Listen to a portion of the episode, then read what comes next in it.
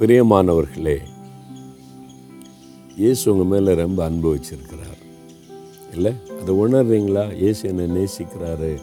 தினமும் என் மேலே அக்கறையாக இருக்கிறாரு அப்படின்னு நினைக்கிறீங்களா? சில சமயம் அதை மறந்துடுறோம். அப்படி இருக்கக்கூடாது. அவருடைய அன்பை நினச்சி பாருங்கள் அவர் உங்கள் மேலே ரொம்ப அன்பு வைத்திருக்கிறார். அதனால தான் பாருங்கள் அவர் உங்களோடு தன் வார்த்தைகளை கொண்டு பேசி உங்களை சந்தோஷப்படுத்துகிறார் வழி நடத்துகிறார் உங்களுக்கு கற்றுக் கொடுக்கிறார். அதெல்லாம் நினச்சி ஆண்டவரை துதிக்கணும். சரியா? சந்தோஷமாக இருங்க. மகிழ்ச்சியாக இருங்க. ஆண்டவர் இன்றைக்கு கூட அவருடைய வசனத்திலிருந்து ஒரு காரியத்தை நமக்கு சொல்லி கொடுக்க விரும்புகிறார்.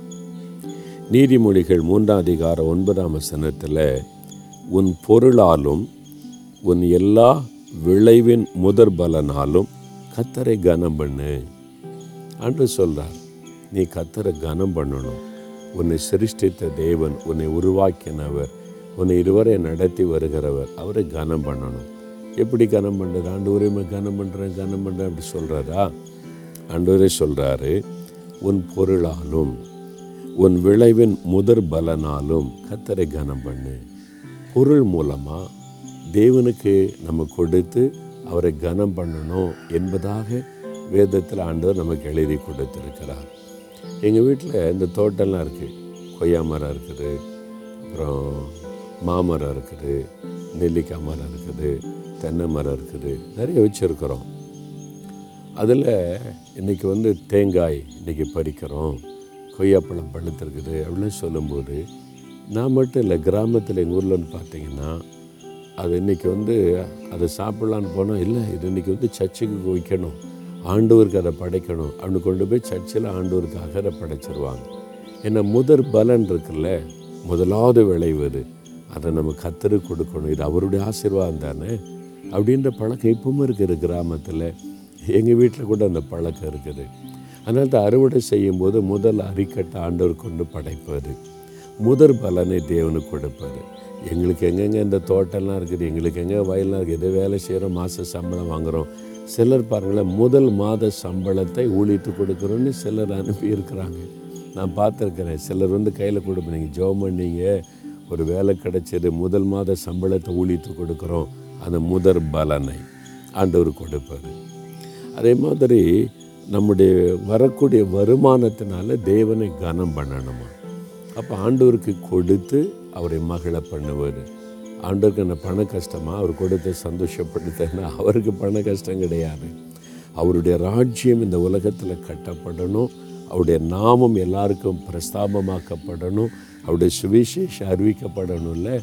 அதற்கு தான் நம்ம கொடுக்குறோம். நம்ம கொடுப்பதை வைத்து தான் அந்த ஊழியர் நிறைவேற்றப்பட முடியும். தேவன் அதை பார்த்து சந்தோஷப்படுகிறார்.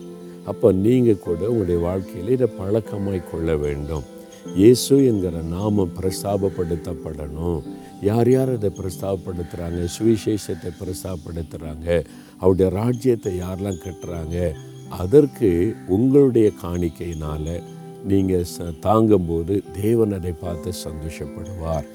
அதனால தான் வசனம் சொல்லுறது உங்களுடைய பொருளாலும் உங்களுடைய எல்லா விளைவின் முதற் பலனாலும் கத்தரை கனம் பண்ணுங்கள் நீங்கள் அதை செய்துக்கிட்டு வர்றீங்க. ஏன்னா நீங்கள் ஆண்டோடைய பிள்ளை தானே? அதை கரெக்டாக செய்கிறீங்களா ஒழுங்காக செய்கிறீங்களா கிரமமாக செய்கிறீங்களா அப்பப்போ செய்துட்டு மறந்துடுறீங்களா யோசித்து பாருங்கள் இல்லை நான் மறக்க மாட்டேன். ஏசு எனக்காக ஜீவனையே கொடுத்துருக்கிறார். நான் சம்பாதிக்க பலன் கொடுத்ததே அவர் தான் இந்த பிஸ்னஸை தந்ததே அவர் தான் எனக்கு இந்த வருமானத்தை கொடுக்கிறவரே கத்துறது தான் அதில் முதற் பலனை முதல் பங்கை நான் அவருக்கு கொடுப்பேன்னு அர்ப்பணிச்சிட்டிங்கன்னா கத்தர் சந்தோஷப்பட்டு ஆசிர்வதிப்பார். அதை ஒழுங்காக நீங்கள் பின்பற்றாவிட்டால் இன்றைக்கி அர்ப்பணித்து கொள்ளுங்கள் சரியா? தகப்பனே எங்களுக்கு எவ்வளோ நன்மை செய்திருக்கிறீங்க. எங்களுக்கு வேலை செய்ய சுகபலன் தர்றீங்க வேலை தந்திருக்கிறீங்க பிஸ்னஸ் தந்திருக்கிறீங்க வருமானத்துக்கு வழி உண்டாக்கி கொடுத்துருக்கிறீங்க. நாங்கள் அதில் முதல் பலனை உங்களுக்கு கொடுக்கணும் உமக்கு அர்ப்பணிக்கணும். அதில் உண்மையாக இருக்க எங்களுக்கு உதவி செய்யுங்க. அது எவ்வளோ பெரிய சந்தோஷம். தேவாதி தேவனுக்கு நான் கொடுப்பது எவ்வளோ பெரிய மகிழ்ச்சி. உங்களுடைய சுவிசேஷம் எல்லாருக்கும் அறிவிக்கப்படணும். தேவனுடைய ராஜ்யம் வரணும். அதுக்கு நான் உதவியாக இருக்கணும். அதற்கு என்னை அர்ப்பணித்துக் கொள்ளுகிறேன் அப்பா. இயேசுவின் நாமத்தில் இந்த ஸ்லாக்கியம் கொடுத்த தேவனுக்கு ஸ்தோத்திரம் ஸ்தோத்திரம். ஆமேன் ஆமேன்.